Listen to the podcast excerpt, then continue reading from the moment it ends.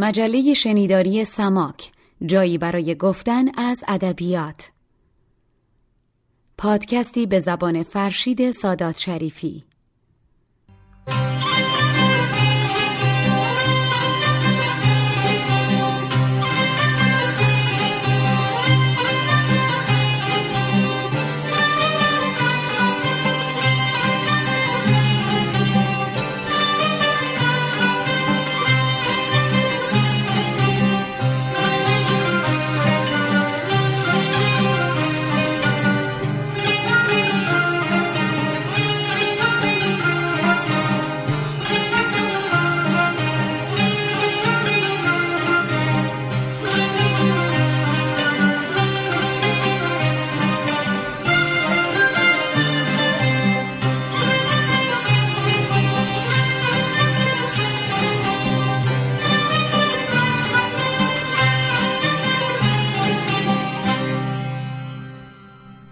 خانم ها آقایان سلام.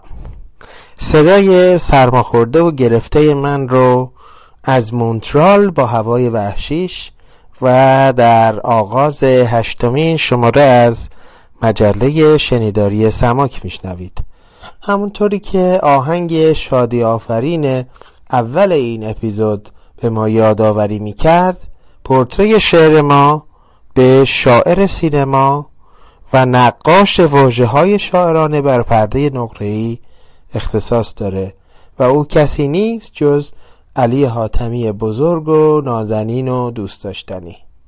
برای این قسمت گفتگویی کردم با زبانشناس برجسته و استاد رشته زبانشناسی در دانشکده هنرهای زیبای دانشگاه تهران استاد همیشم پروفسور بهروز محمودی بختیاری.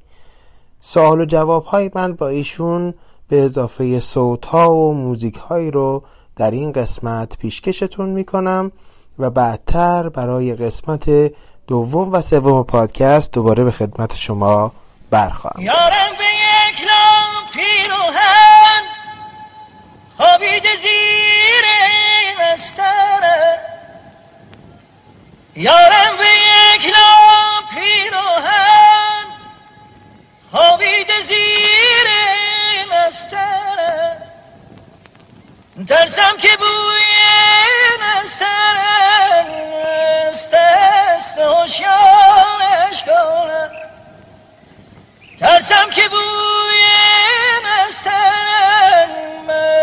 است و شانش کنه استاد بختیاری عزیز سلام. وقت شما بخیر. خیلی خوشحالم از طرف خودم و شنونده های مجله شنیداری سماک. خیلی سپاسگزارم که به ما فرصت دادید که در خدمت شما باشیم و از دریای فضلتون بهره ببریم. اولین پرسش هم درباره عنوان این قسمت از برنامهمونه. حاتمی شاعر سینما. آیا با این عنوان با این تعبیر موافق هستید به نظر شما واقعیتی رو باستاب میده یا نه؟ این یک مبالغه مستعار و یک تعبیر شاعرانه است که خیلی ربطی به کارهای علی حاتمی نداره. اگر با این نقطه و نکته بتونیم شروع بکنیم خیلی خیلی خوب هست و به نظر من ما رو بهتر به مقصودمون میرسونه. دکتر سادات شریفی عزیزم شب و روز شما به خیر در مونترال زیبا و بسیار خوشحالم که این دوستدار خودتون رو به مجله ادبی سماک دعوت کردید و فرا خوندید برای من باعث افتخاره که در خدمت شما و شنوندگان فهیم و فرهیخته شما باشم و بسیار هم خوشحالم که مقام شادروان علی حاتمی در این مجله شنیداری مورد تحلیل و بررسی قرار گرفته. به شما تبریک میگم به خاطر انتخاب مناسبی که برای نام برنامه کردید. بله واقعا حاتمی شاعر سینما بوده.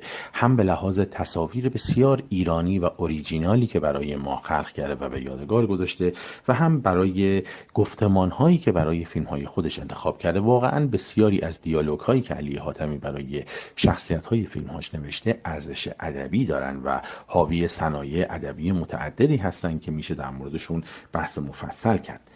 البته علی حاتمی رو ما به عنوان نخستین فیلمساز فیلم های موزیکال و ضربی می‌شناسیم. به طور مشخص حسن کچل و بابا شمل آثار علی حاتمی هستند که کاملا آثار موزیکالن و اولین و دومین اثر موزیکال در سینمای ما به شمار میرن.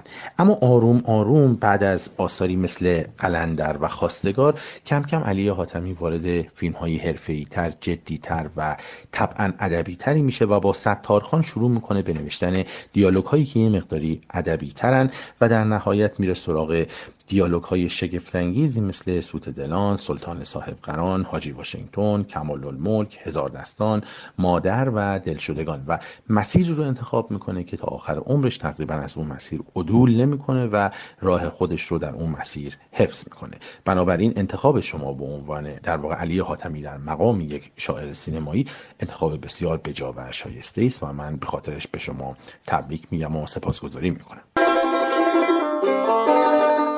علاوه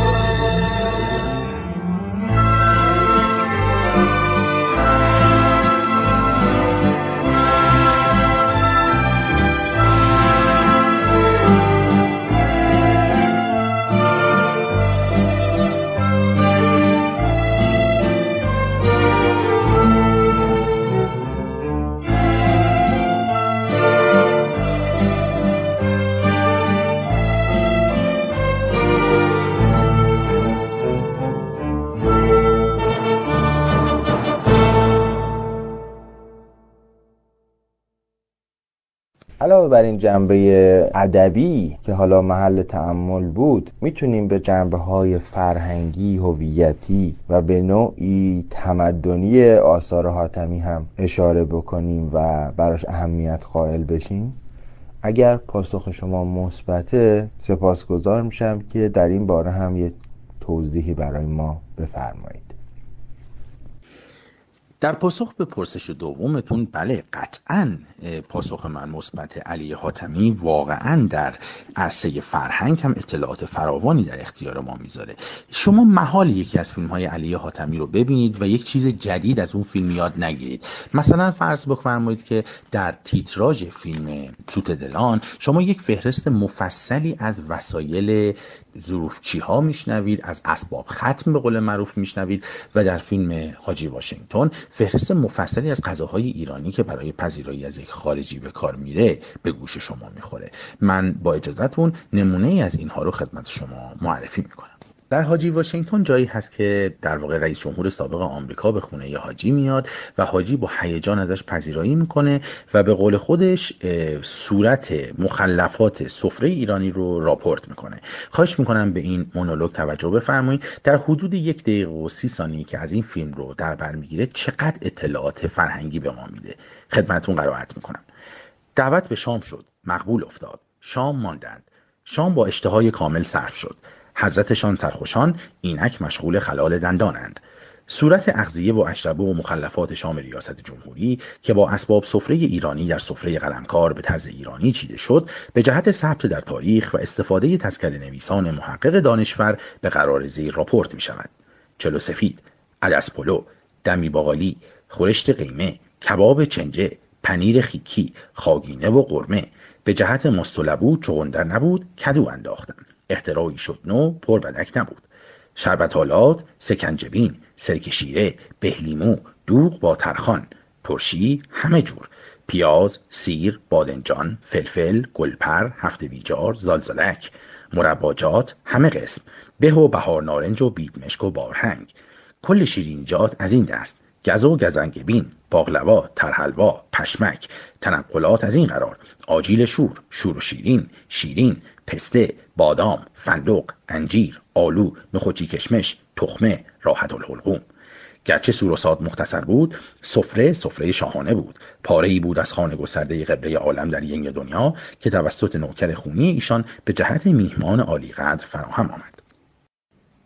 حالا خواهش می‌کنم به در واقع بخش تیتراژ فیلم سوت دلان توجه بفرمایید که توش حبیب آقای ظروفچی اسباب ختم و اسم می‌بره و واقعا یک درسی در مردم شناسیه. توجه بفرمایید.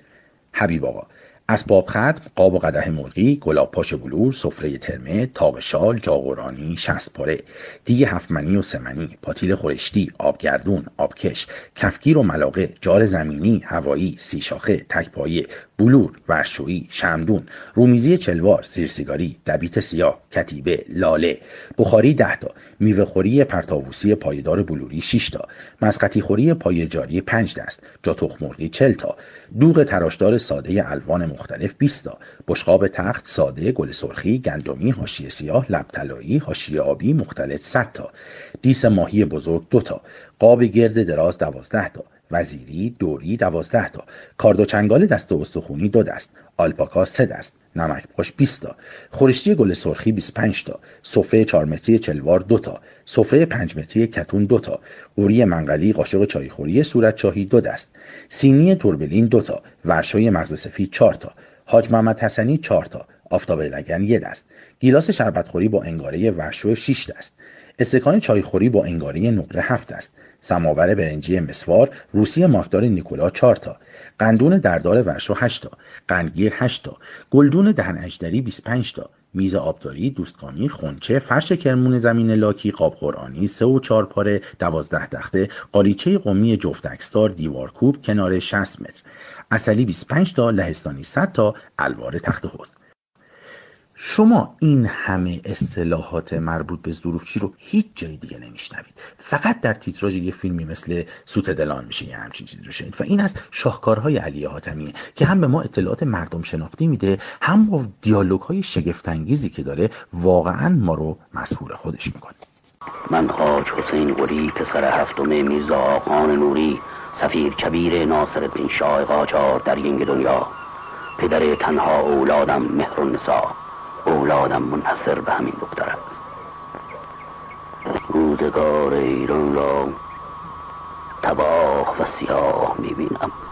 بعد از این دو پرسش اجازه می‌خوام که برم سراغ یک سوال یک کمی چالشی.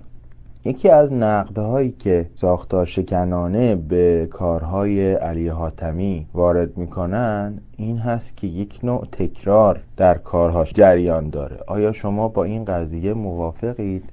فکر می‌کنید این تکرار اگر هست آگاهانه است انتخابی است و به ساختن زیست جهان علی حاتمی کمک می‌کنه یا برعکس به کارهای او ضربه زده و رنگی از احیانا پیشبینی پذیری و ملالت رو در بعضی از کارهاش پدید آورده؟ در جواب به پرسش سوم من به قاطعیت عرض می‌کنم که هیچ تکراری در آثار علی حاتمی وجود نداره. هیچ کدوم از قصه هایی که علی حاتمی معرفی کرده قصه های تکراری نیستن. چه اونهایی که اصالت تاریخی در اونها قابل مشاهده است مثل ستارخان و کمال الملک چه اونهایی که زاده فکر خودش بوده مثل سوت دلان یا مثلا مادر. در هیچ کدوم از این داستان ها شما شاهد یک رخداد تکراری نیستین. کدوم یکی از پایان های این فیلم ها به هم شبیه؟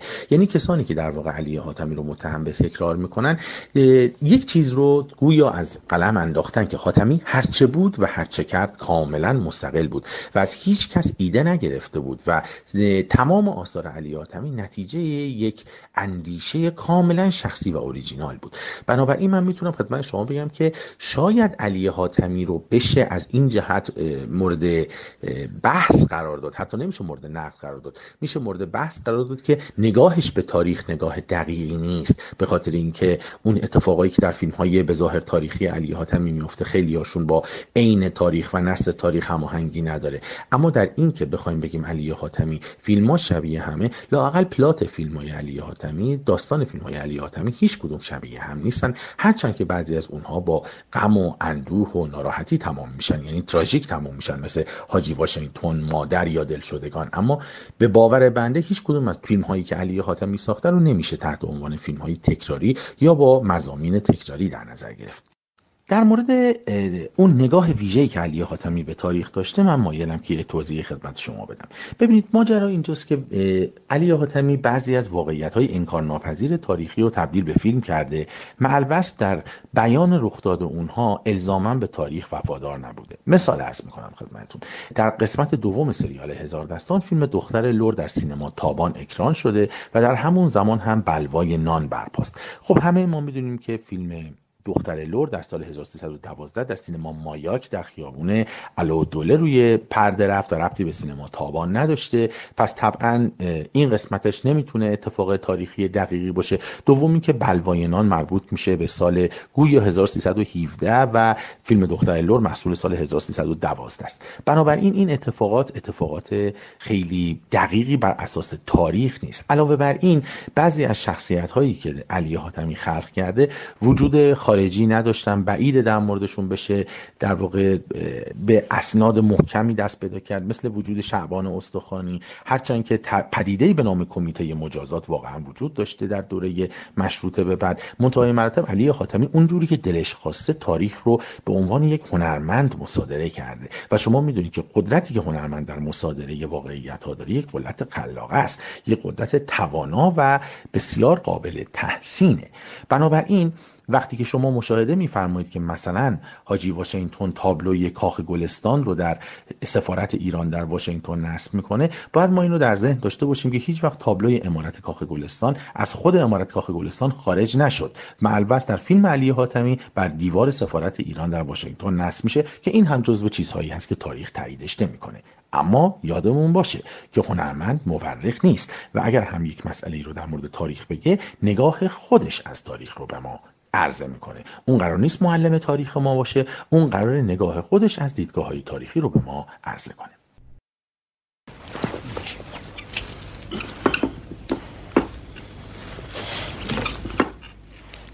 هرچی از این نشونی می‌دونی بنویس. ده صفحه کافیه.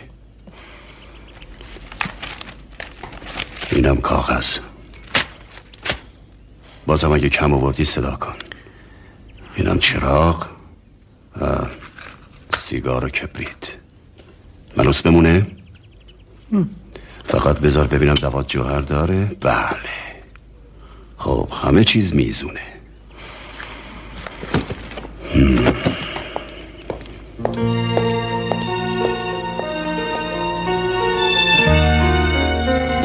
زیافت حالاست.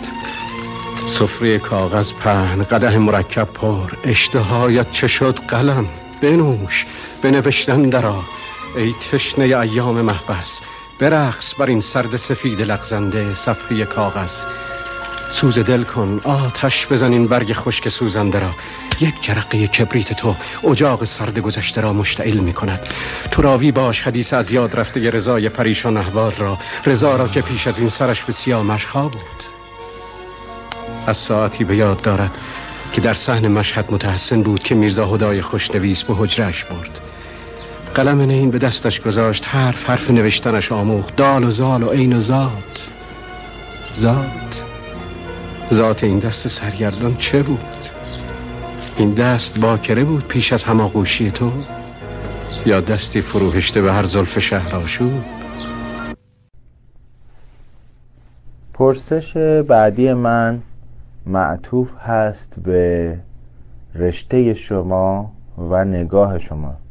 شما از یک طرف زبانشناس هستین یک زبانشناس بسیار پرکار و برجسته و از یک طرف روی متنهای دراماتیک کار می‌کنید و در دانشکده هنرهای زیبای دانشگاه تهران مشغول تدریس و تحقیق هستید در این جایگاهی که شما قرار دارید علی حاتمی کجاست؟ یعنی از جنبه زبانی اگه بخوایم زیست جهان زبانی او رو در نظر بگیریم از دید یه زبانشناس و بعد پیوندش بدیم به جنبه های دراماتیک برای شما چه رنگی چه تعمی چه جایگاه خاصی داره علی حاتمی؟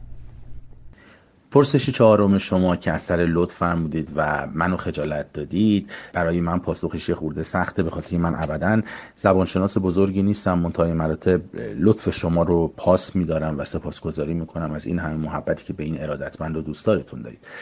ولی من می‌خوام بگم که زمانی که من به عنوان یک علاقمند زبانشناسی متون علی حاتمی رو می‌خونم واقعا میزان تسلط او به زبان فارسی برای من شگفت انگیزه یعنی زمانی که تلاش می‌کنه که دیالوگ هایی رو بنویسه برای کسانی که اونها رو خلق کرده آدم در شگفت میمونه که مگه اینقدر راحت میشه از امکانات زبان فارسی استفاده کرد.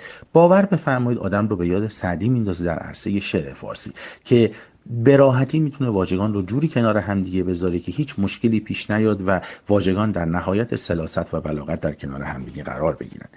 به عنوان مثال عرض می‌کنم اونجایی که خوشنویس بعد از کلی شکنجه به وسیله مفتش در هزار دستان تصمیم می‌گیره که یک نامه بنویسه و بر اساس اون اعتراف بکنه چنین چیزی می‌نویسه. می‌نویسه زیافت حالاست سفره کاغذ پهن قده مرکب پر اشتهایت چه شد قلم بنوش بنوشتن درا ای تشنه ایام محبس برقص بر این سرد سفید لغزنده صفحه کاغذ سوز دل کن آتش بزنین برگ خشک سوزنده را. یک جرقه کبریت تو اجاق سرد گذشته را مشتعل می کند تو راوی باش. حدیث از یاد رفته رضای پریشان احوال را. رضا را که پیش از این سرش به سیاه مشقها بود. از ساعتی به یاد دارم که در صحن مشهد متحسن بود که میرزا خدای خوشنویس به حجرهش برد. قلم نی به دستش گذاشت. حرف حرف نوشتنش آموخت. دال و زال و عین و ذات. ذات این دست سرگردان چه بود؟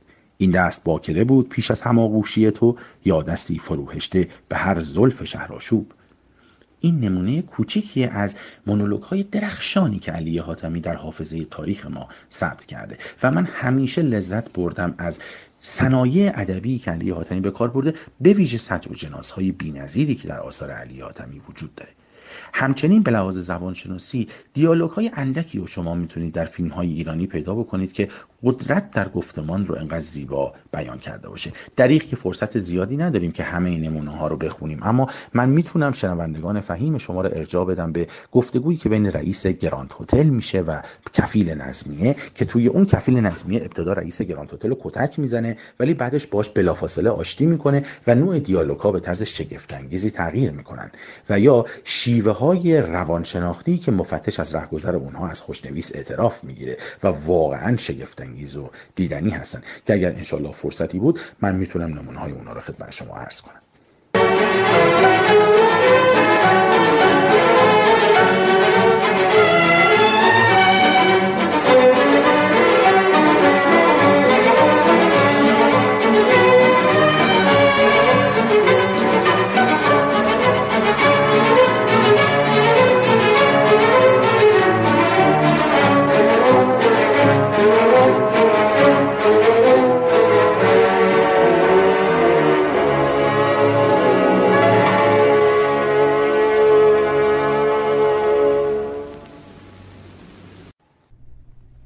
دیگر از نقدهایی که به علی حاتمی وارد هست برجسته بودن یک نوع نوستالژی در کارهای اوست و این نقد این رو میگه که این نوستالژی اصولا نه فقط در آثار حاتمی بلکه در کل یک جور از کار افتادگی فروماندگی در خود فرو رفتن و دوری از تحرک و میل به تغییر جهان رو مرتب در مخاطب باز تولید می‌کنه.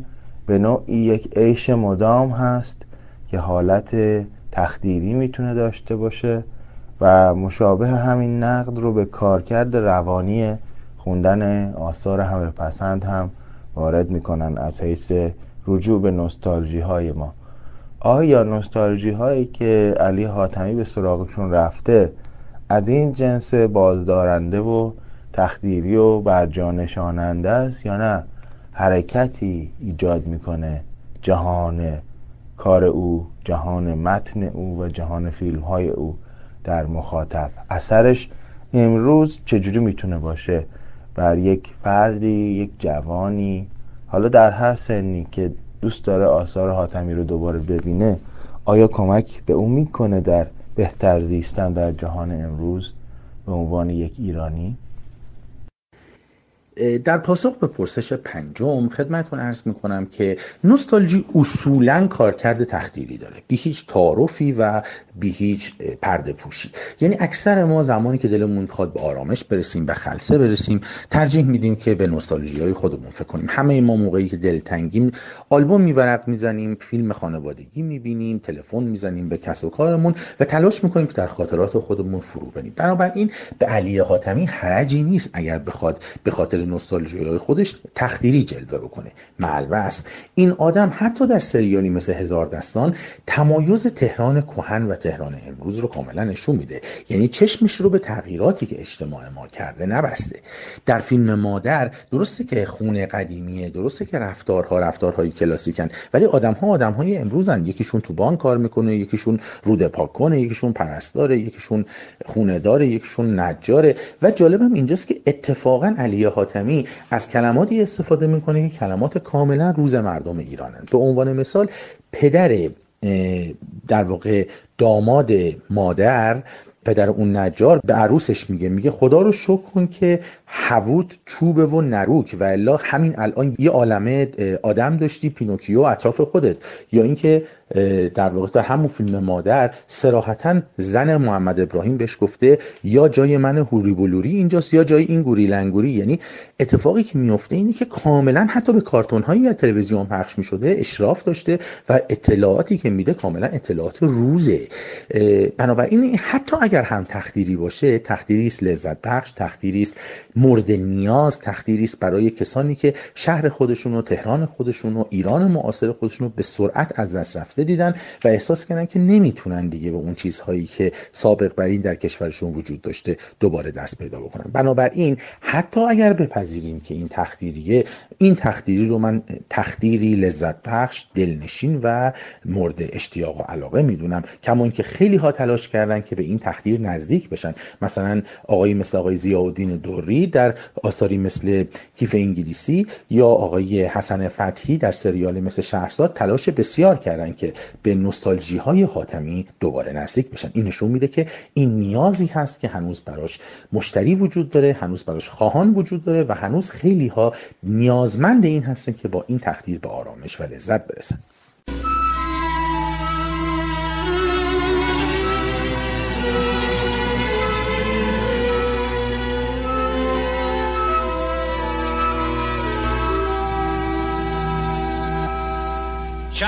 شهر فرنگ خوب تماشا کن سیاحت داره از همه رنگ. شهر شهر فرنگ تو دنیا هزار شهر قشنگه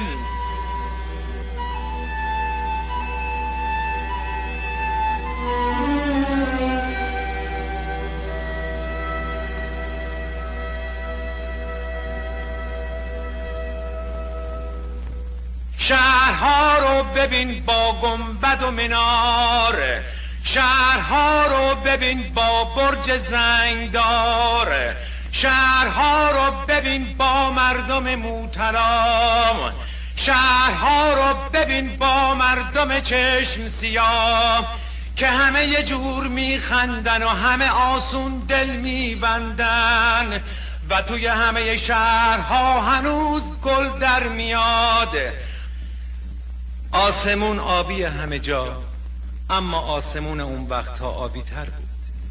رو بوما همین و در پایان ضمن خیلی خیلی تشکر اگر نکته ناگفته پایانی هست که دوست دارید به این گفتگو اضافه بکنید خیلی خیلی خوشحال میشم که تکمیل بفرمایید. درود و سپاس. در پایان این گفتگو مایلم که مجددا تشکر کنم از شما که لطف کردید و در این دنیای پرشتاب امروز فرصتی رو دادید به علی حاتمی و به من به عنوان که از دوستداران علی حاتمی که چند کلمه‌ای در موردش صحبت بکنم. ای کاش یه فرصت مصطفایی فراهم بشه که بشه نمونه هایی از آثار علی حاتمی رو با هم دیگه ببینیم و بر اساس تحلیل اون اطلاعاتی که می‌تونیم از آثارش داشته باشیم به شناخت بهتر و دقیقتری هم از علی حاتمی برسیم هم به ایران در دوران گذار از سنت به مدرنیتش در دوران ورودش به تجددی که احتمالا برای اون تجدد اصلا آمادگی نداشت و به همین دلیل اینجوری آشفته شد و به هم ریخت. اون اتفاقی که در واقع در فیلم های علی حاتمی میفته همین دوران گذار پر استرار از سنت به مدرنیته است که در اصل باید گفت از سنت به تجدده به خاطر اینکه بسیاری از مظاهر تجدد وارد ایران میشه. اما همونجوری که شما در سریال هزار دستان می‌بینید این تجدد با خودش تمدن مدرن رو نمیاره و در خیلی از موارد به خونریزی و خشم می انجام. به هر حال فراموش نکنیم که حاتمی سعدی سینمای ایران بود. حاتمی یکی از زیباترین نصرهای مسجر رو در متون نمایشی ما به خدمت گرفت و من به زرس قاطع عرض می کنم که بعید می‌دونم که روی دست علی حاتمی در فیلم نام نویسی کسی باشه با این همه اطلاعاتی که از زبان فارسی داره و من فکر می‌کنم که در عرصه ادبیات نمایشی ما در بین بزرگترها و پیشکسوتها میشه از علی حاتمی و اکبر رادی یاد کرد در حوزه نمایشنامه نویسی اکبر رادی به عنوان نمایشنامه نویس صفر علی حاتمی به عنوان نمایشنامه نویس و فیلمنامه نویس استاد بهرام بیزایی که جایگاه خودشون دارن و در میان نویسندگان جدیدتر از کسانی که به این مدل نوشتن به این مدل نوستالژیک به این مدل پر از کنایه و استعاره به این مدل پر از سج و جناس علاقه من هستن میشه از آقای حسن فتحی یاد کرد. من از شما تشکر می‌کنم که این فرصت رو به من دادید و برای تمام دستندرکاران این مجله وزین صوتی و شنوندگان فهیمش آرزوی روزهای خوش و سلامت دارم.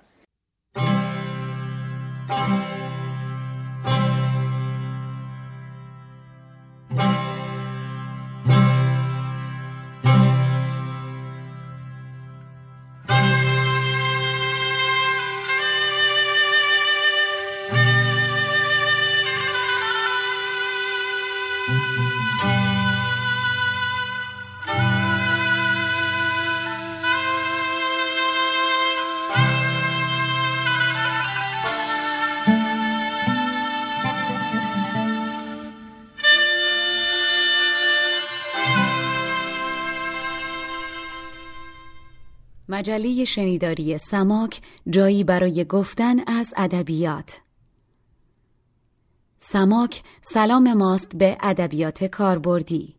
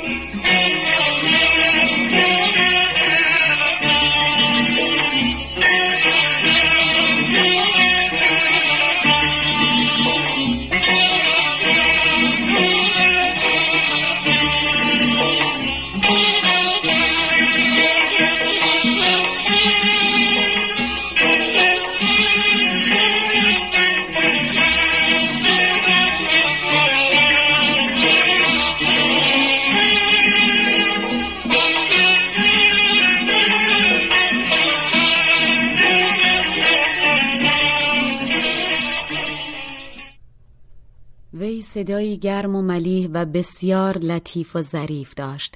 نظیر صدای غلام حسین بنان اما با اوج و وسعت بیشتر. افزون بر اینها عارف بنابر حسب حالی که از زندگانی خود نوشته است از اوضاع ایران پیش از انقلاب مشروطیت و طرز رفتار و بیداد اشراف و شاهزادگان قاجاری آگاه بود و از امثال موثق و دوله و درباریان مزفر شاه خاطرات تلخ داشت. از این رو با آغاز نهضت مشروطیت به مشروط خواهان پیوست و تب و قریحه سرشار و هنر خود را در خدمت آزادی و حمایت از مردم مظلوم ایران گماشت این نیز فرصت مختنمی بود که نصیب وی شد و او توانست راه حق و حریت و همگامی با ملت را اختیار کند در تلاش های ملی به انواع گوناگون شرکت جست. مهمتر از همه شعرهای جانسوز و ترانه های شورانگیز اوست که در جزر و مد حوادث یا شکست و پیروزی مشروط خواهان و ملیون سروده و از او به عنوان یادگاری بزرگ و ارجمند باقی مانده است.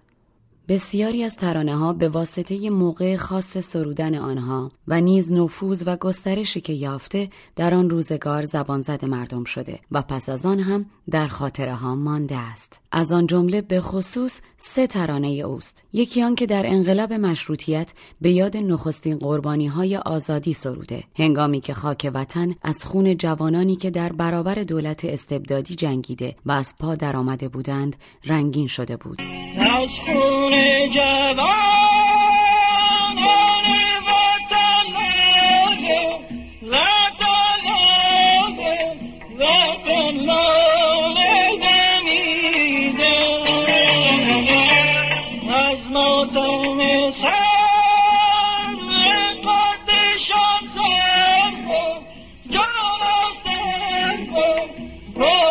خون جوانان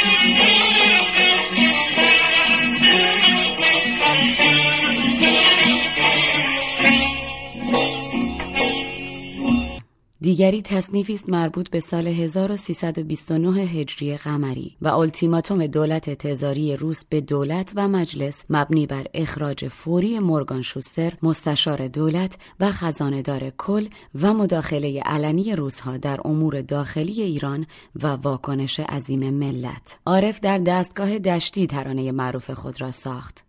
ننگان خانه که مهمان ز سر خان برود و نیز تصنیف دیگر او گریه کن که گر سیل خونگری سمر ندارد. در دشتی 1340 قمری به مناسبت کشته شدن کلونل محمد تقی پسیان که عارف از هواخواهان بسیار صمیمی او بود. یاد شادروان داوود پیرنیا به خیر که بسیاری از ترانه های عارف را در برنامه گلهای رادیو گنجاند و احیا کرد و گنجینه از آثار گرانبهای او را از دستبرد زوال محفوظ داشت.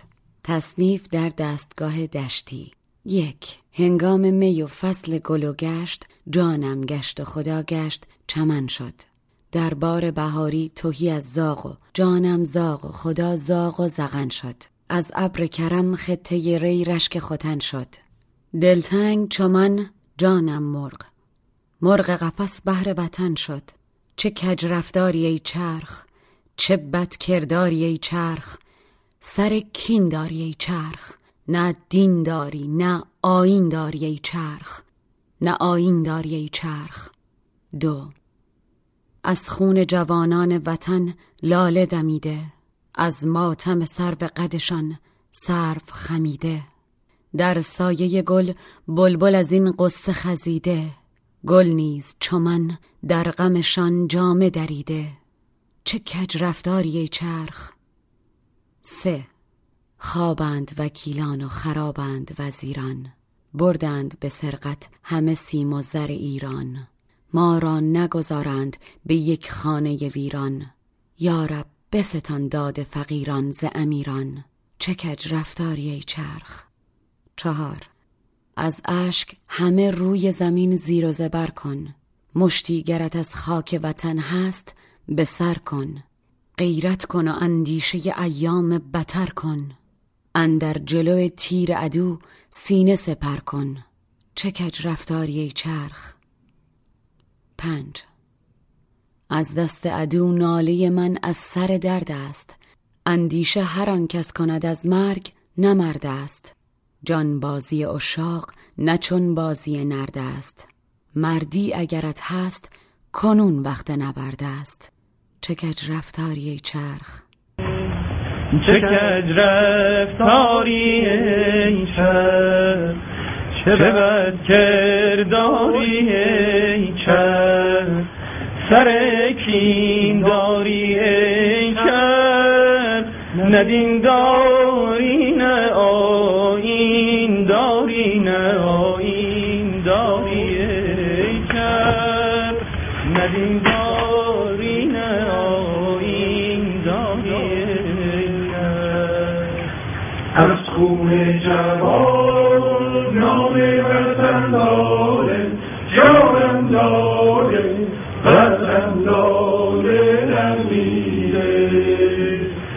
از ماتم سر به نزدشان سر و جانم سر و خدا سر و خمیره. خوابند وکیلان و خرابند وزیران.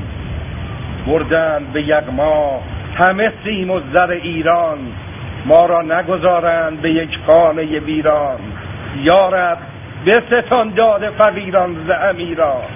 شکر رفتاری چرخ چه بد کرداری ای چرخ سر کینگاری ای چرخ نه دین داری نه آیین داری نه آیین داری ای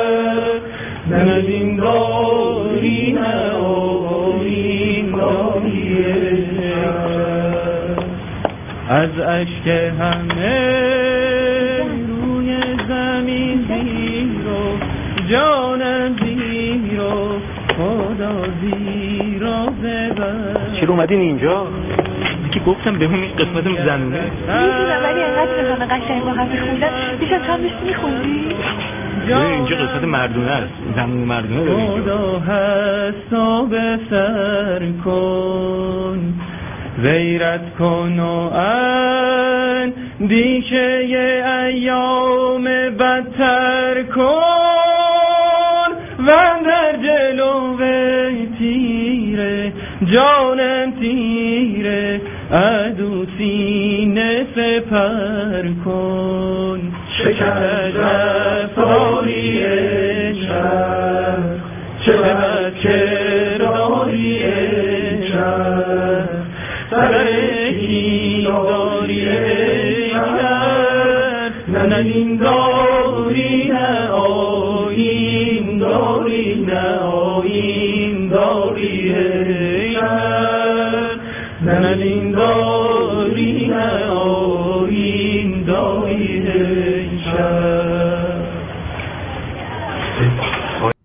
ترانه مورد نظر یکی از مشهورترین ترانه های عارف است که پیش از این نیز از انگیزه سرودن آن سخن رفت و یادکرد عارف است از جوانان شهید راه آزادی. خود او در مقدمه این ترانه نوشته است این تصنیف در دوره دوم مجلس شورای ملی در تهران ساخته شده است. به واسطه عشقی که هیدرخان اموغلی بدان داشت میل دارم این تصنیف به یادگار آن مرحوم تب گردد.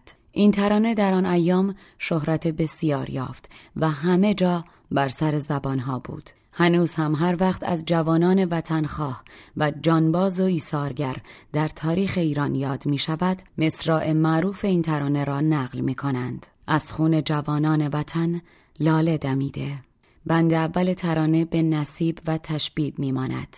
شادی از فتح ملیون است در غلبه بر استبداد و دست یافتن بر پای تخت. این سرور ملی در لباس وصف طبیعت و تغزل نموده شده است. اما در عین شادی و امید غم از دست رفتن جوانان و شهیدان جان شاعر را رها نمی کند و تکرار ترجیع چه کج رفتاری چرخ یادآور این زمینه ذهنی است و اینکه پیروزی یافتن حق بر باطل که غالبا زورمند و چیره است چه دشوار حاصل می شود. سرآغاز بند دوم جان کلام است. خون جوانان وطن. در تصویری زیبا و خونرنگ و سرایت این غم به همه اجزای طبیعت سر و گل و بلبل. سپس انتقاد بر ارکان مملکت است و مقصران و تجاوزگران به حقوق مردم و مظاهر فساد و داد از خداوند دادگر خواستن. زمینه ذهنی شاعر و پریشانی وطن و ملت بند چهارم را که زاری بر احوال وطن است غمانگیز کرده است. در عین حال مشاهده همین احوال و خرابی ها سبب همت انگیزی است و دعوت به تلاش و حرکت و مردانگی و به استقبال خطر رفتن و در برابر تیر دشمنان سینه سپر کردن. پایان ترانه نیز با الهام از درد ملت و وطن الهام بخش شهامت و دلیری است. درس جانبازی است و نبرد و کوشش و جنبش به پیروی از جوانانی که مردانه و عاشقانه جان باختند تا هموطنانشان آزاد و شنیدید و بنفش بانوی تاهریان عزیز در قسمت دوم یعنی در حقیقت بخش میانی این اپیزود هشتم سماک برای ما خوند و زینت یافته بود به صدای خسرو آواز ایران استاد شجریان و همینطور بخشی از صدای فیلم مربوط به مجموعه در چشم باد که در اونجا محمد رضا هدایتی و بقیه پرسوناهای حاضر در صحنه از خون جوانان وطن رو می‌خونند همه اینها زینتی بود بر اون گزیده که ما شنیدیم از کتاب چشمه روشن. کتابی که در قسمت ادبیات کاربردی می‌خوایم به اون بپردازیم. استاد غلام حسین یوسفی برای ادبای استخون خورد کرده سنتی بسیار شناخته شده است. برای دانشجوهای ادبیات بسیار شناخته شده است. برای کسانی که کار کلاسیک می‌کنن در ادبیات در دانشگاه و بیرون از دانشگاه بسیار شناخته شده و محترمه ابعاد وجودی مختلف داره از تصحیح که مثلا همهگیرترین و معروفترین تصحیح های ایشون از آثار سعدی هست بوستان و گلستان. بگیرید بیاید تا ترجمه کتاب های نقد ادبی تا بسیاری زحمت های دیگه ای که کشیدن و مثلا یکی از نتایجش برجستگی دانشگاه فردوسی مشهد هست در رشته ادبیات. الان به این جنبه نمی‌خوام بپردازم و به جاش یک بخش از برنامه چراغداران رو که با صدای جادویی استاد بهروز رضوی ساخته شده و در تابستان همین سالی که گذشت یعنی سال 96 به مناسبت سالگرد مربوط به استاد یوسفی به او پرداخته بودن این رو در کانال تلگراممون می‌ذارم و درباره این جنبه ها دراز سخنی نمی کنم دعوت می کنم اگر حوصله دارید بشنوید. آنچه برای این بخش ما و برای قسمت ادبیات کاربردی اهمیت تام و تمامی داره این است که یک همچین ادیبی با یک همچین پیشینه ای با یک همچین قدرت و قوتی با اون جایگاهی که در دانشگاه داره و مثل بسیاری از ادبیات خونده های نسل ما نیست که کاری نداشته باشن جایی در دانشگاه نداشته باشن نه. با همه گرفتاری و عظمتی که داره بیاد و بشینه جستار نویسی بکنه. یعنی نگاه آکادمیک رو بیاره در قاب و قالبی که خیلی روزنامه وار هست بدون اینکه سطحی بشه. خیلی عمیق اما با زبان ساده بپردازه به نوشتن کتابی که نام زیباش چشمه روشنه و عنوان فرعیش دیداری با شاعران. برای که اهمیت این کار رو یه خورده بیشتر درک بکنیم به این فکر بکنیم که این در قالب کتاب نوشته شده.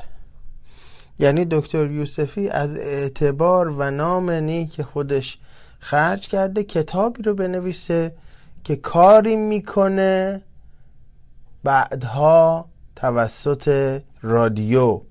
نه اینکه رادیو قبل از اون برنامه ها اینجوری نداشته نه.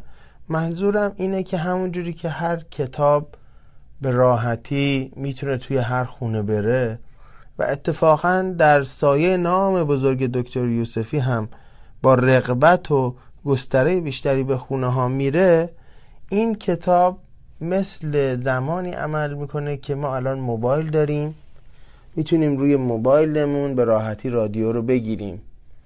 مثل زمانی عمل می‌کنه که الان همه ایستگاه های رادیویی دارند امکانات اینترنتی رو و مثلا منصور زابطی هم با من تماس می‌گیره.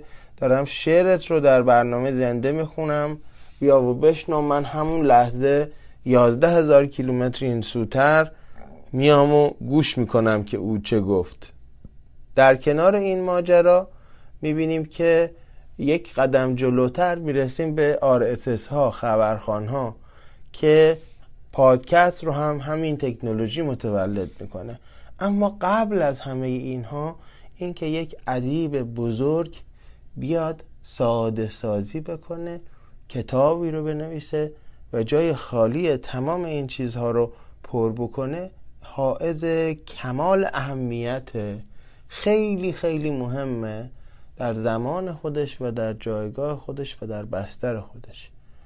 برای کسانی که دوست دارن به زبان ساده اطلاعات عمیقی رو راجع به شاعران فارسی بخونن از گذشته تا شاعران برجسته معاصر کتاب چشمه روشن بسیار کتاب خوبی است شاید زمانی که دانشجو بودم نگاه خوبی به این کتاب نداشتم. می‌گفتم چه کاریه؟ این همه مقاله است این همه کتاب هست. آدم میره راجع به اینها تک تک مطالعه می‌کنه اگر خیلی مشتاق هست. اما الان می‌فهمم که این کتاب با نگاه کاربردی نوشته شده با نگاه ترویجی نوشته شده و عظمت دکتر یوسفی رو نشون میده که جلوتر از زمان خودش رو می‌دید. هم نیازهای زمان خودش رو به نظر من و هم اندکی جلوتر از اون رو می‌دید.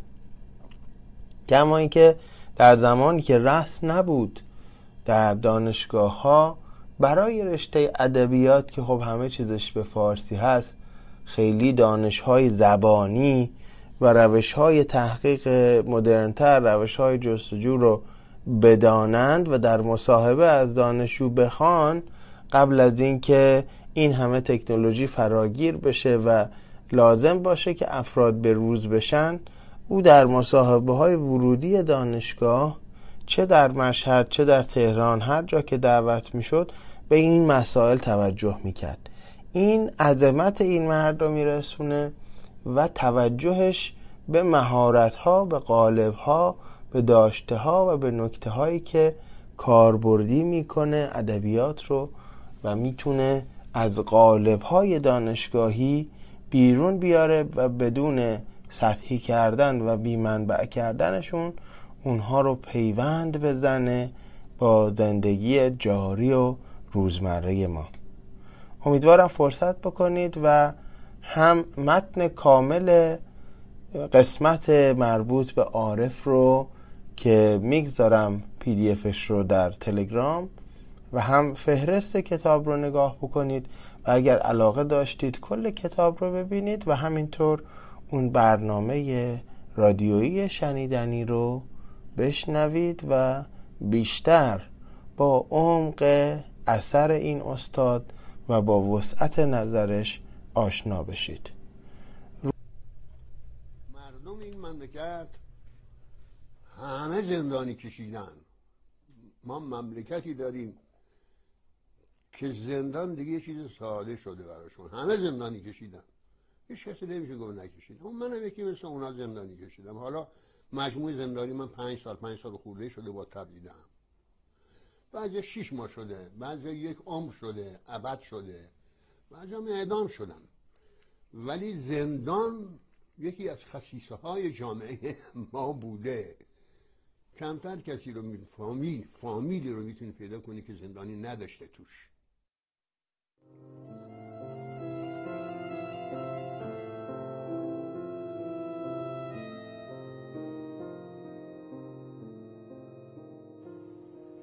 می‌خواستیم توی این باغچه حوزی داشته باشیم. هر کس نظری می‌داد. طرح این حوز نظر احمد این درخت کنار خاطره احمده. یادم است پدرم و مادرم می‌گفت که وقتی احمد متولد شد این درخت را کاش این یادگار دوست.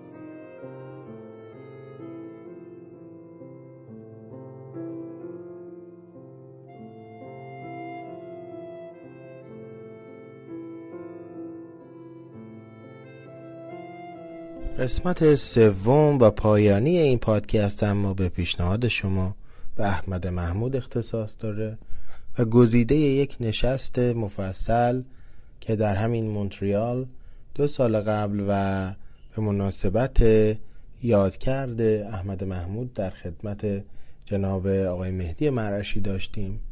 از دوستان و نزدیکان و حتی میشه گفت به نوعی شاگردان احمد محمود اون رو به شما تقدیم می‌کنم. یک گزیده ایش رو که حاوی بسیاری نکته های جالب هست از زبان ایشون و خودم هم در کنارش آنچه در کتاب ها یافته بودم و تا اون لحظه فکر می‌کردم رو عرضه کردم که امیدوارم اون هم به کار بیاد و بعد از شنیدن اون گزیده و آیتم های میانیش یک بار دیگه در انتها من برای جمعبندی و عرض ادب به گوشرس شما خواهم رسید. ممنون.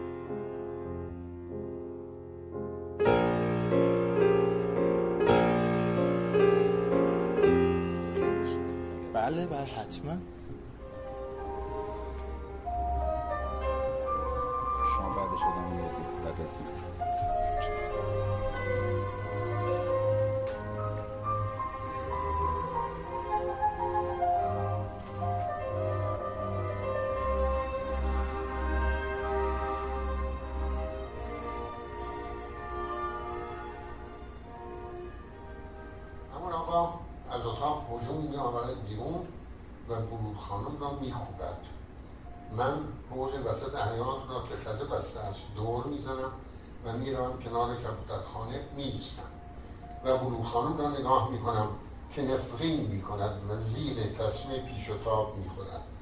تسمه رو رانهای بلور خانم جا انداخته است.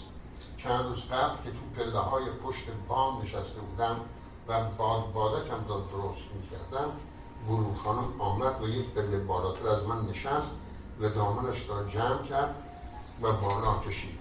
رو رانهای چاق بلور خانم جای کمود تسمه بود. بهش گفتم بلور خانم چرا امون آقا این همه تو رو کتک می‌زنه؟ خندید و گفت واسه اینکه خیلی نامرده ازش پرسیدم یعنی چی که خیلی نامرده؟ گفت تو هنوز این چیزا سرت نمیشه.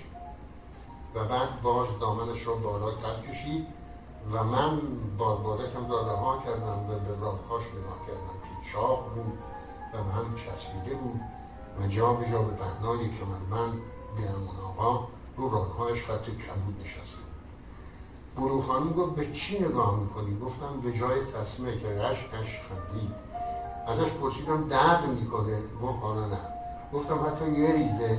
گفت دست بذار ببین قلبم میزن بیخ گلویم خشک شده بود. دستم میلزید انگار که رکشه گرفته بودم. دستم را که کشیدم رو جای تصمه یکو تنم داغ شد. دستم را پس کشیدم. بلور خانم گفت نترس درد نمی‌کنه. و دامنش را کشید بالاتر و باز گفت اینجا رو نگاه کن اما آقا اصلا رحم نداره باز دست کشیدم. دستش را گذاشت روی دستم به فشار داد. زانوها میلرزید. آب دهانم قلیز شد. دستم را کشید بالاتر. پوستش چه صاف بود.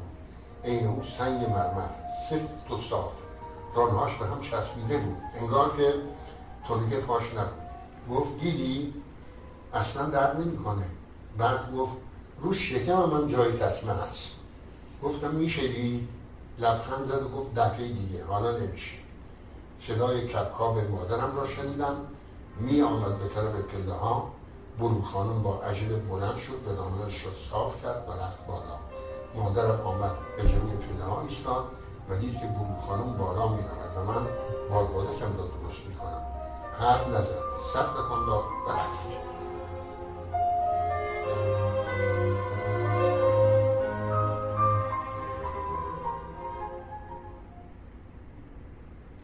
در خدمتیم خب منم سلام می‌کنم خدمت شما دوستان. و چه کار خوبی کردید که اومدید؟ کلا جلسه ای که در مورد احمد محمود باشه اومدنش کلا کار بسیار خوبیه. مستحبه اصلا از اون چیزتر.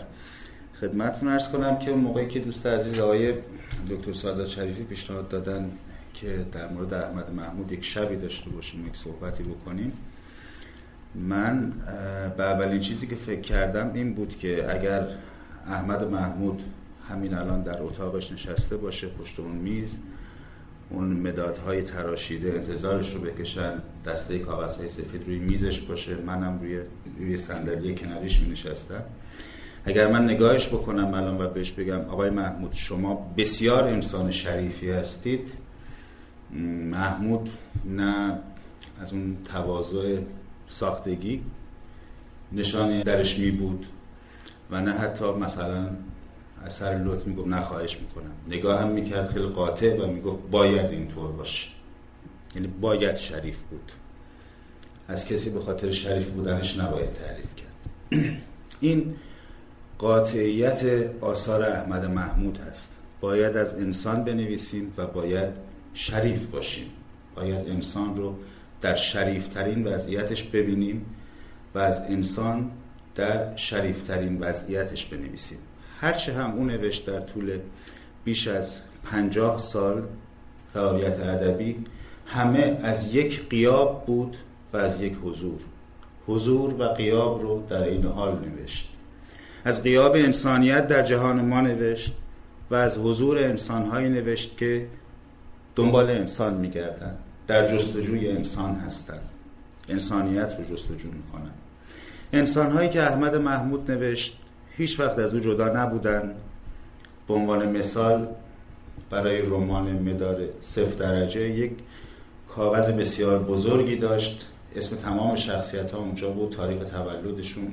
این الان این تاریخ فلان کار رو می‌کنه اون تاریخ فلان کار رو می‌کنه.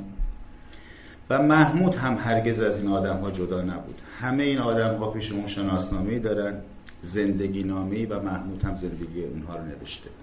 مهم اینجاست که محمود در مورد این آدم ها قضاوت نمی‌کنه تصویرشون می‌کنه.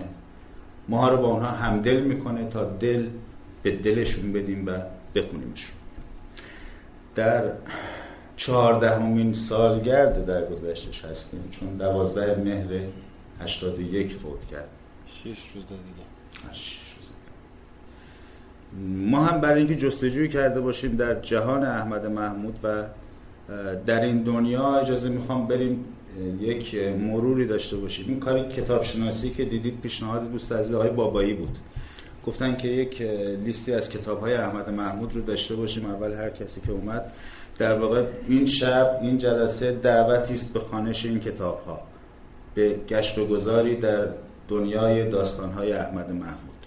خب بذارید داستانهاش رو از همون ابتدا یک مروری بکنیم و جلو بیایم و از این حضور بگیم از اون قیاب بگیم.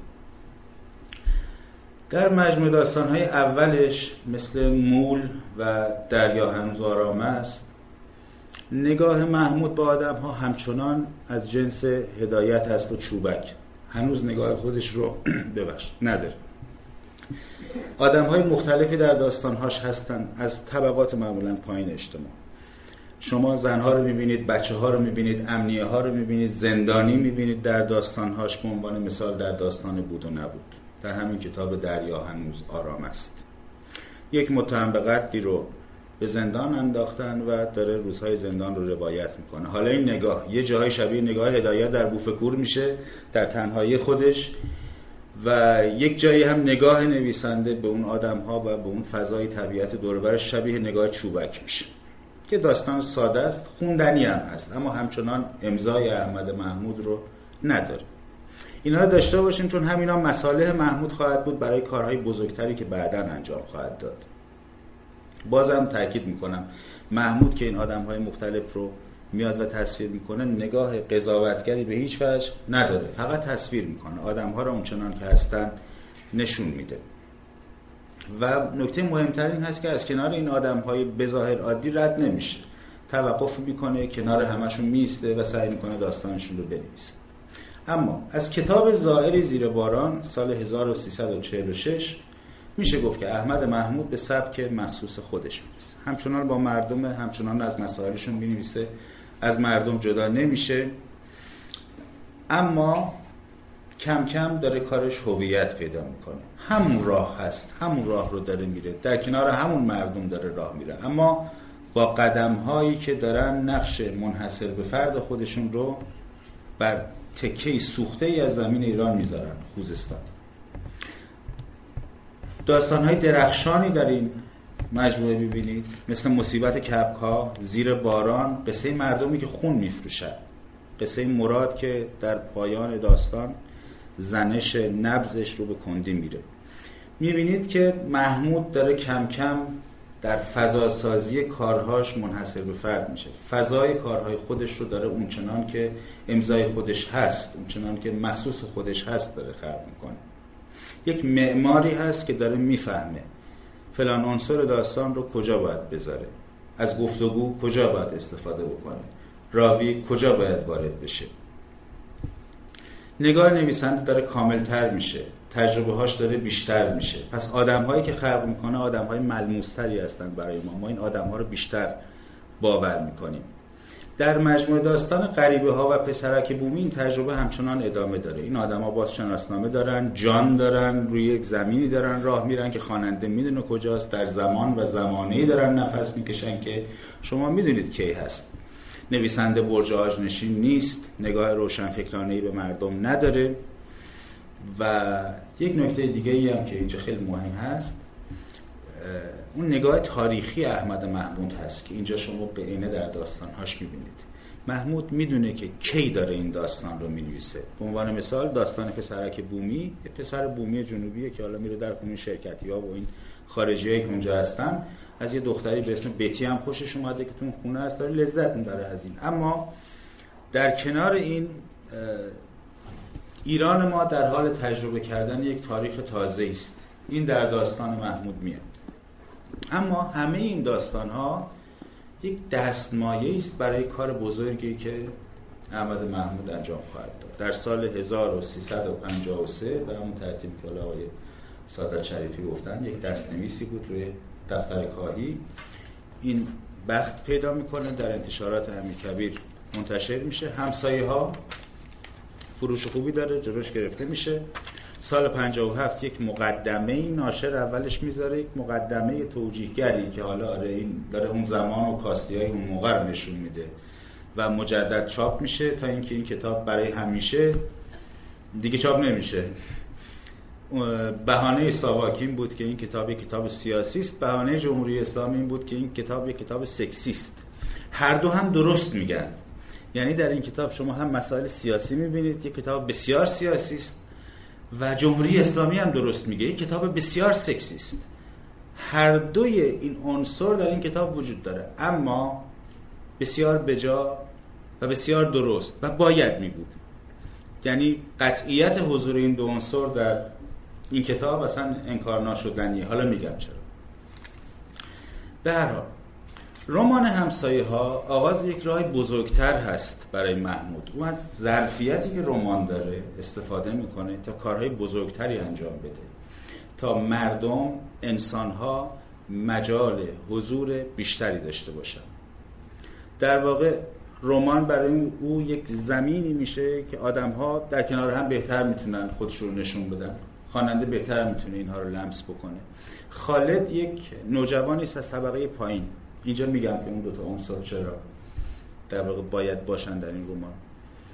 توی خونه شلوغی مثل این خونه های قمر خانم حالا مثلا توی اتاق این خانواده هست اون اتاق اون که خانواده هست همه دارن کنار هم زندگی می‌کنن.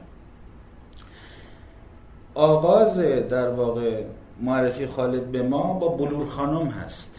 بلور خانم فاحشه نیست یک زنی است که فقط هم با خالد میره. شوهرش امان آقا یه مشکل مشکل جنسی داره بعد نمی‌دونم مسائل دیگه داره و این فقط با خالد میره. خالد با بلور خانم هست که به بلوغ جنسی می‌رسه. اینو داشته باشید. مگه میشه اینو نگفت؟ ما داریم یک شخصیتی داریم یک انسانی داریم. خالد می‌خوایم بگیم این از کجا داره آدم میشه؟ نوجوانیش از کجا داره شروع میشه؟ بلوغش از کجا داره به وجود میاد؟ خب. خیلی اتفاقی پاش به کلانتری باز میشه. توی کلانتری پیغام یک سیاسی رو می‌بره برای یک سیاسی دیگه. اینجا سیاسی میشه. مگه میشه نشه؟ اون دوره دوره که حالا دوره ملی شده در نفت و دوره اعتصابات تو اینها. مگه میشه نباشه؟ این عنصر هم عنصر لازم است جالب اینجاست که خالد اول سیاسی میشه بعد بینش سیاسی پیدا می‌کنه. بعد که این عمل سیاسی رو انجام میده هست که میره وارد جلسات میشه با اون بیدار و اون حزبا و اون فلان و اینا وارد میشه. خب بلوغ جنسیش رو داشتیم بلوغ فکری و سیاسیش رو هم داشتیم. دلش میبونه این وسط. این وسط یک سیاه چشمی هم هست. یک دختری هم هست که خالد عاشق این میشه. به بلوغ دلی بگیم بلوغ عشقی بگیم نمی‌دونم. به اون هم می‌رسه. پایان رمان جایی است که خالد رو گرفتن رفته زندان وقتی می‌خوان آزادش کنن مستقیم برنش سربازی.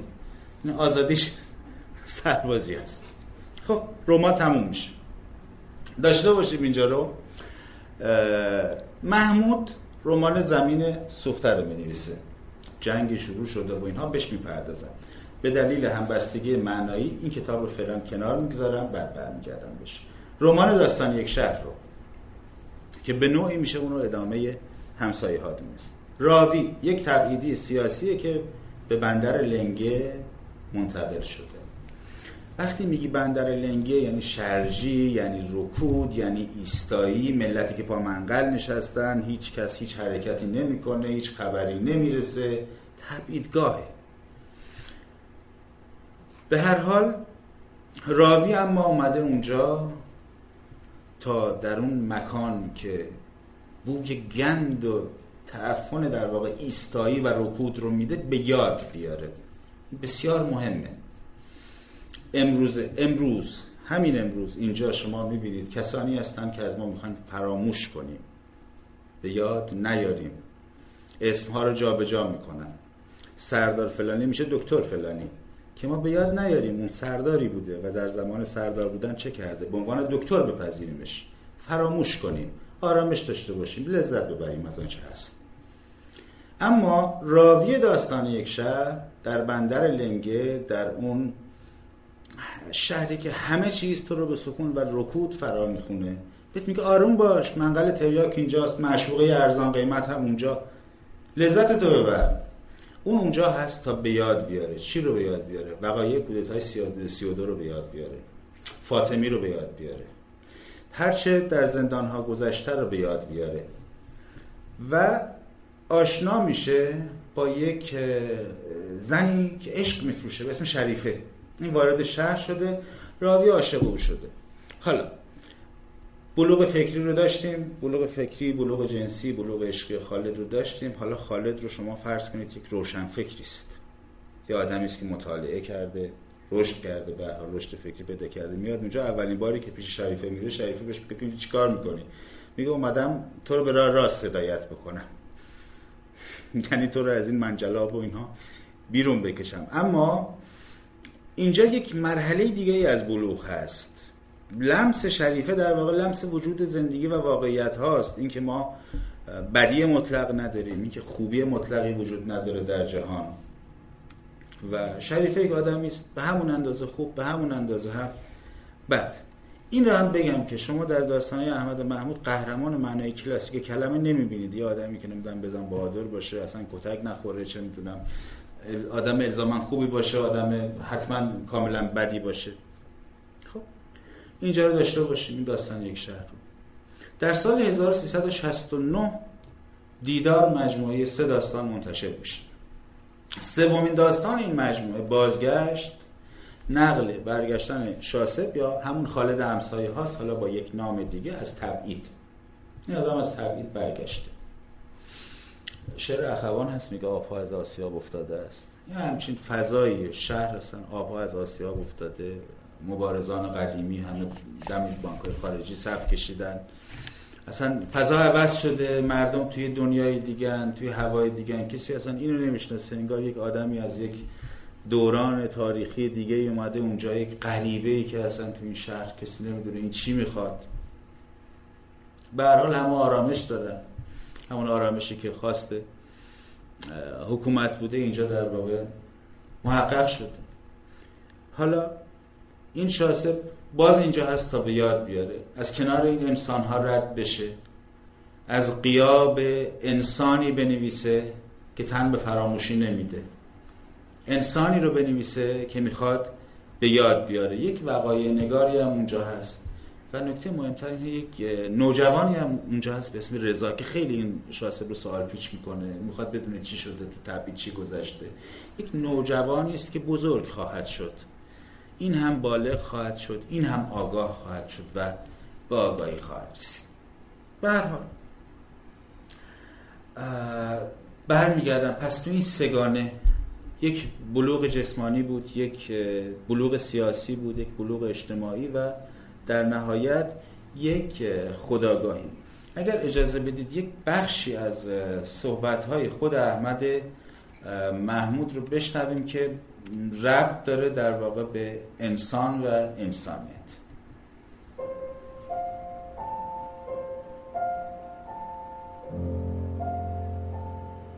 حالا من نویسنده قلب اولا روشن فکریه روشن فکر یکی از کاراش اعتراضه.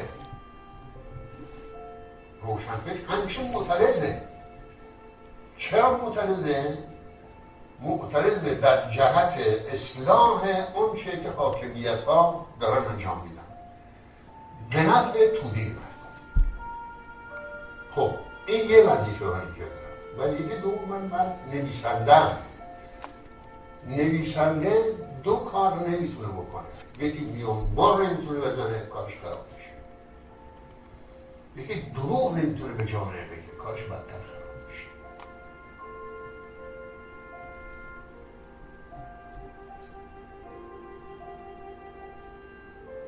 نه. نه. نه بذار ببینیم اون که هستیم بشنویم اون چی که می‌گوییم. زندگی این جامعه رو می‌نویسم. می‌شد ایدالیست رفت و قشنگشان کرد آخرش رو طوری که این نباشه که اونجا ایران بشه. می‌شد. اما دروغ بود.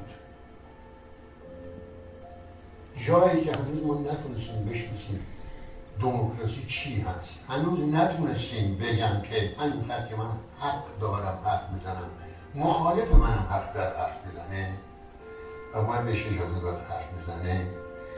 چنین جامعه ای هیچ خطی رو ادامه نمیده مگر این خط؟ همیشه من. همیشه من. همیشه من. تو که یکم ضعیف شدی من میزنمت من جات جامعه اون بود اینطوره. متاسفانه.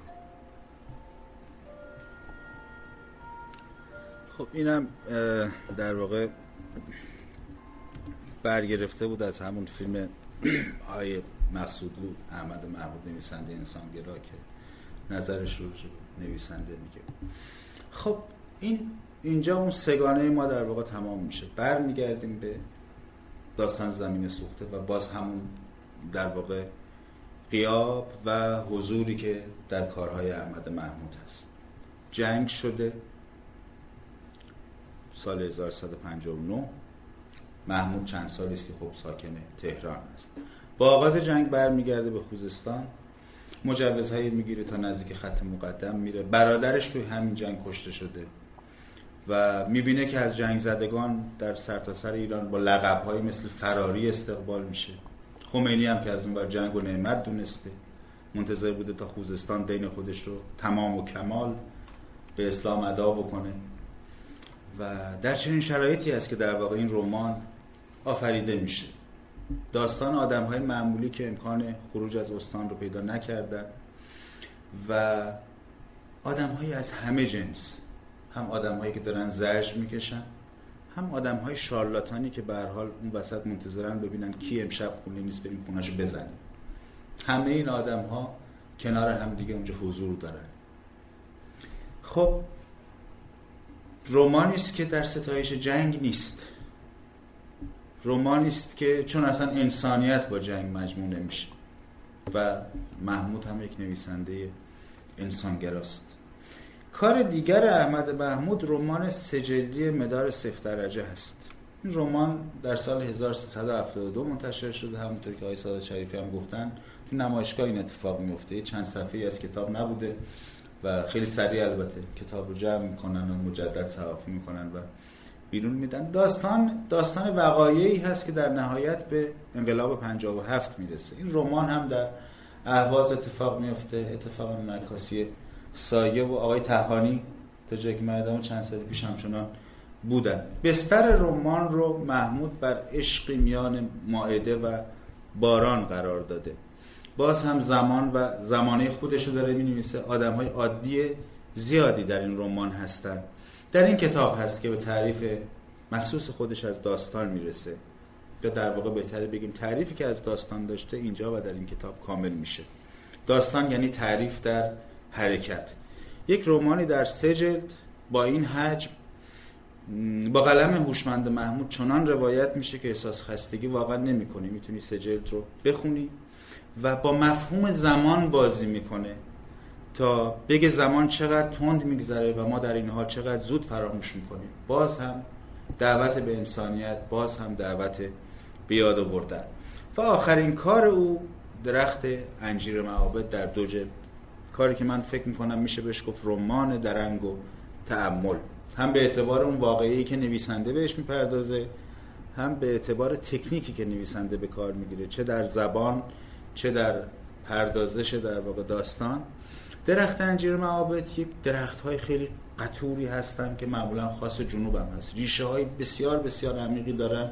درختها رو محال کسی بتونه از زمین جدا بکنه. محمود این رو تمثیلی از خرافات در واقع جامعه ما می‌گیره. و خب یک خانواده هم هست خانواده آذرپاد که اونجا در واقع زندگی می‌کردن. حافظان این درخت بودن. حالا یک مهندس مهران شهرکی هم اومده بهش بگید نمادی از امروز نمادی از مدرنیته. و می‌خواد با این در واقع در بیفته درخت رو بکنه. فرامرز آذرپاد بازمانده خانواده آذرپاد که معتاد هم شده. و اعتیادش هم تا پایان رمان مثل همونطوری که درخت باقی میمونه. اعتیاد این هم باقی میمونه. یک جور توازی بین اعتیاد و اون. حالا خرافات اسم بزایید هر چیز دیگه.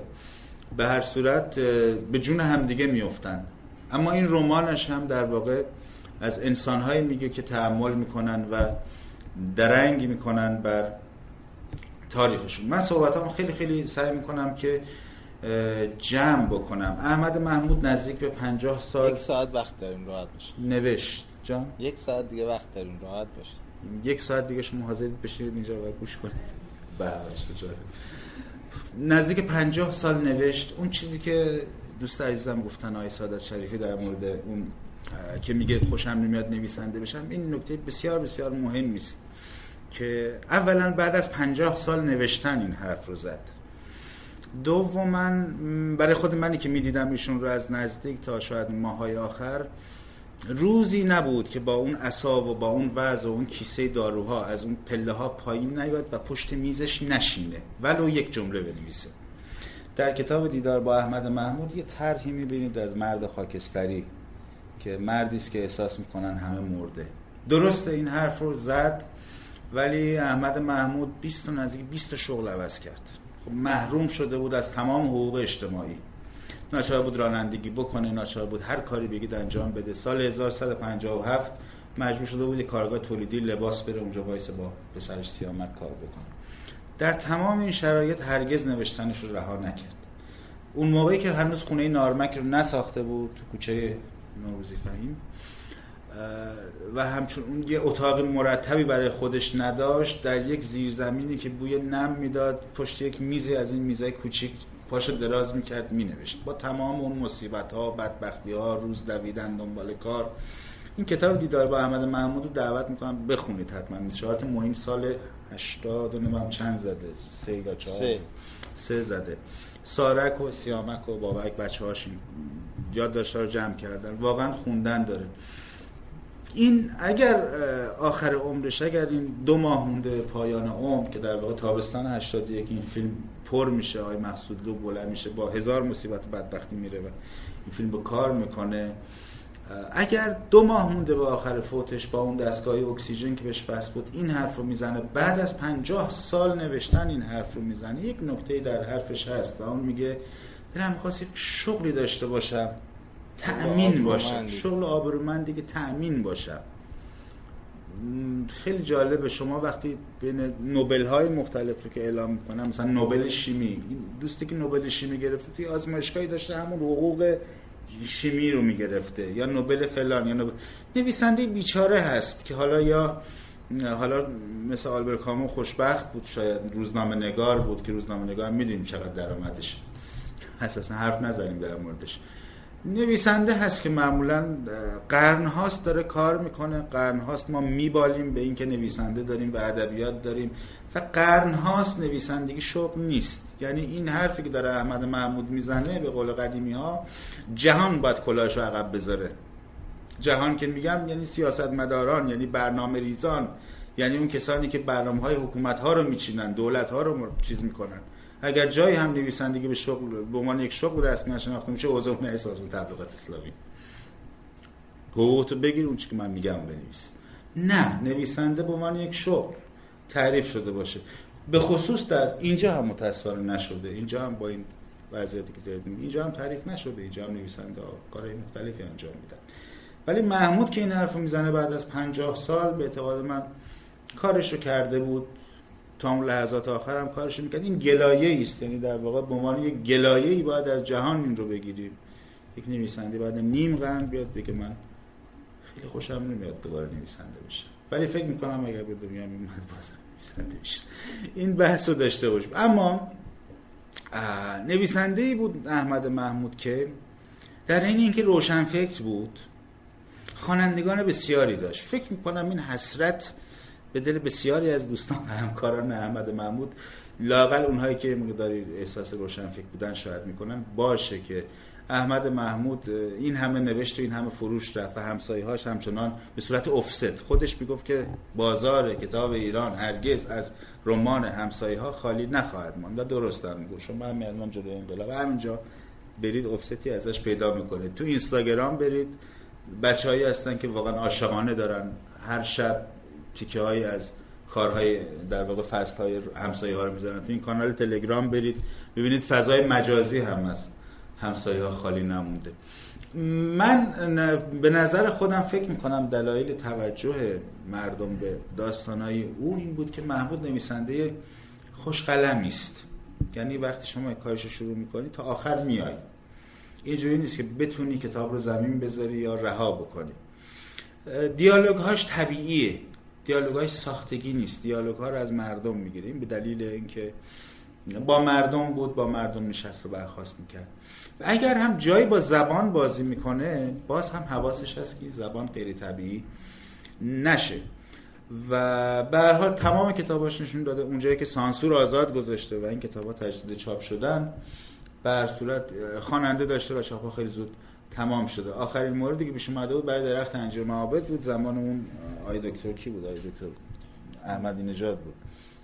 درخت انجیر معابد زمان نه نه نه نه. سانسور شده دارم میگم. یعنی جلوش گرفته شد. زمان اون استاد عزیز آقای احمدی انقدر تعداد اونا زیاده که کدومشو میگید شما؟ استاد دکتر زیاد شده.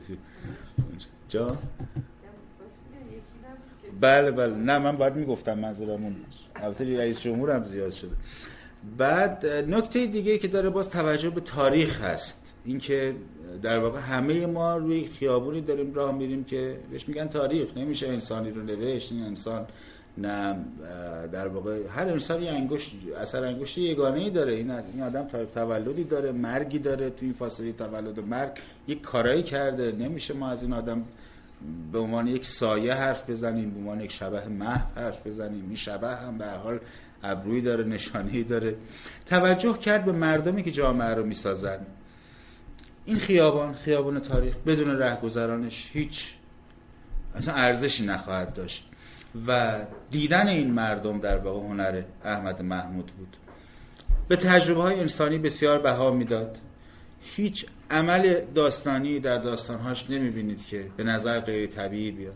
حتی در دو داستانی که یکی درخت انجیر معابد یکی هم داستانی کوتاه چشمانداز. که من دعوت می‌کنم حتما در کتاب غریبه ها و پسرک بومی این داستان رو پیدا کنید بخونید. احمد محمود معمولا در تمام داستان های زمان و مکان رو مشخص می‌کنه.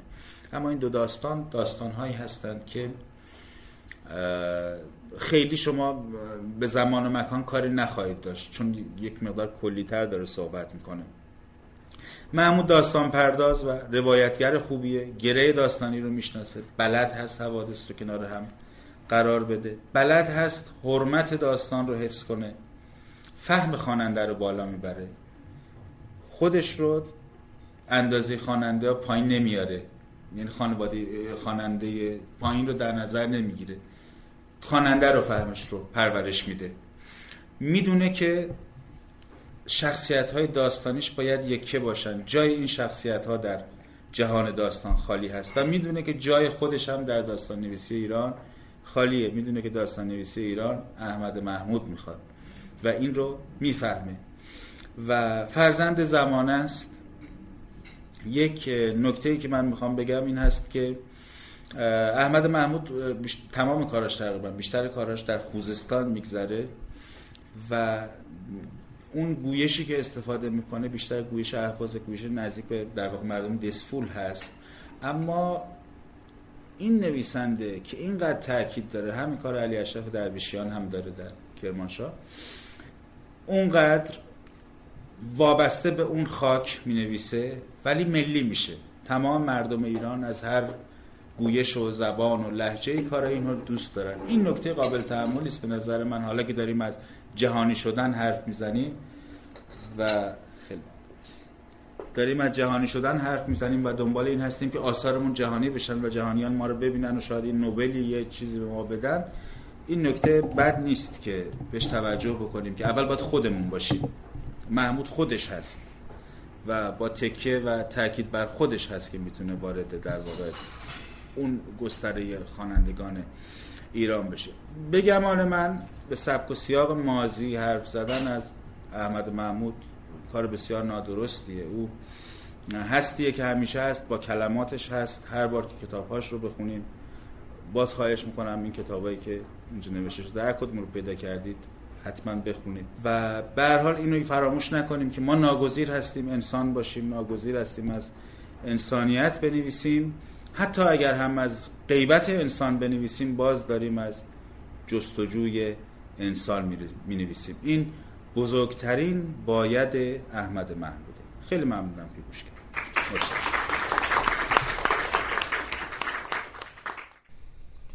خانم آقایان آنچه شنیدید قسمت هشتم از مجله شنیداری سماک بود و امیدوارم هر سه عزیزی که در این بخش بهشون پرداختیم هر سه بزرگی که به آثار قلم زنانشون پرداختیم چه حاتمی شاعر سینما چه دکتر غلام حسین یوسفی که آن گونه زیبا از عارف برای ما نوشته بود و چه احمد محمود که او هم در شرافت و در اصالت قلم از حاتمی و عارف هیچ کم ندارد و از آبروهای قلم در روزگار ماست این هر سه برای شما دلپذیر بوده باشند و بتونیم در اپیزودهای آینده هم شانس شنیده شدن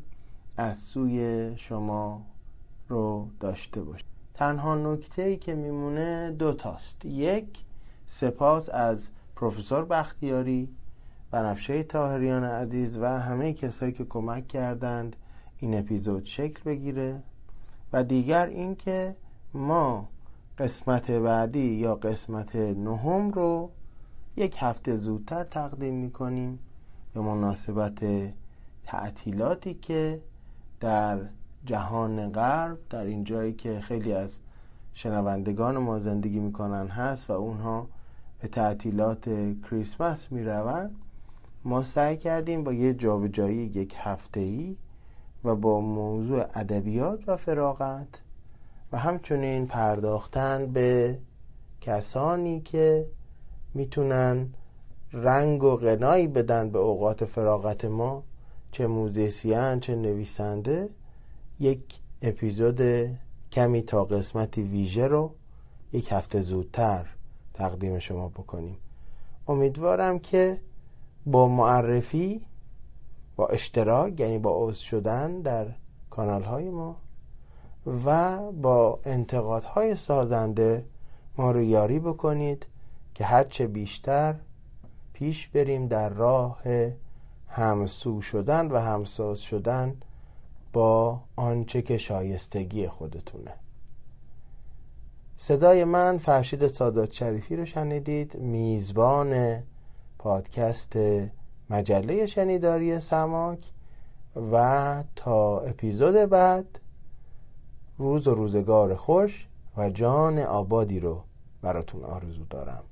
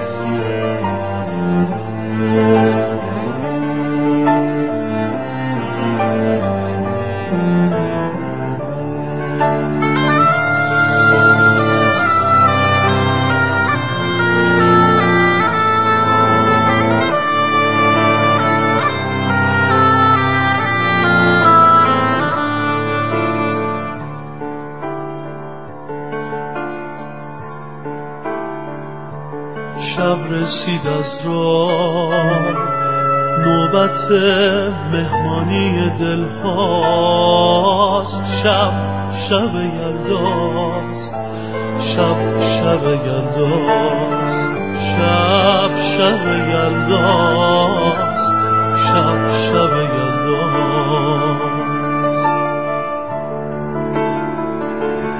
آشنایی در به روی آشنا کرد آشنایی در نگاه آشنا. دوستی را مهربانی را باز پیدا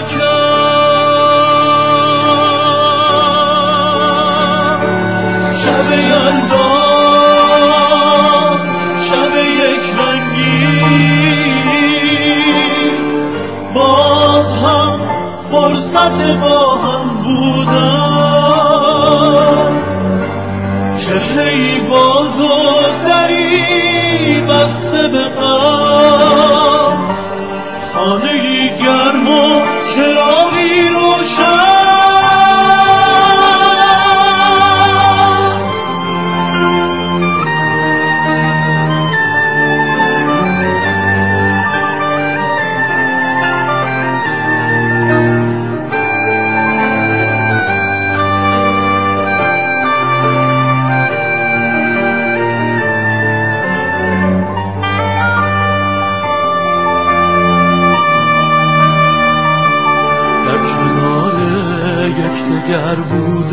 زندگی را باز زیبا کرد. فرصت دیدارها و گفتگوهاست. شب شب یلداست زندگی جاریست در شهر زندگی حتی به سرمایه شب یلدا گرم می‌خوانم. ناامیدی راز دلها دور میرانم. زندگی جاریست در شب. شب چه زیباست شب شب یلداست. زندگی جاریست در شب. شب چه زیباست شب شب یلداست. شب شب یلداست. شب شب یلداست. شب شب یلداست. شب شب یلداست. شب شب یلداست شب شب یلداست شب شب یلداست شب شب یلداست شب شب یلداست شب شب یلداست شب شب یلداست شب شب یلداست شب شب یلداست شب شب یلداست شب شب یلداست شب شب یلداست شب شب یلداست شب شب یلداست شب شب یلداست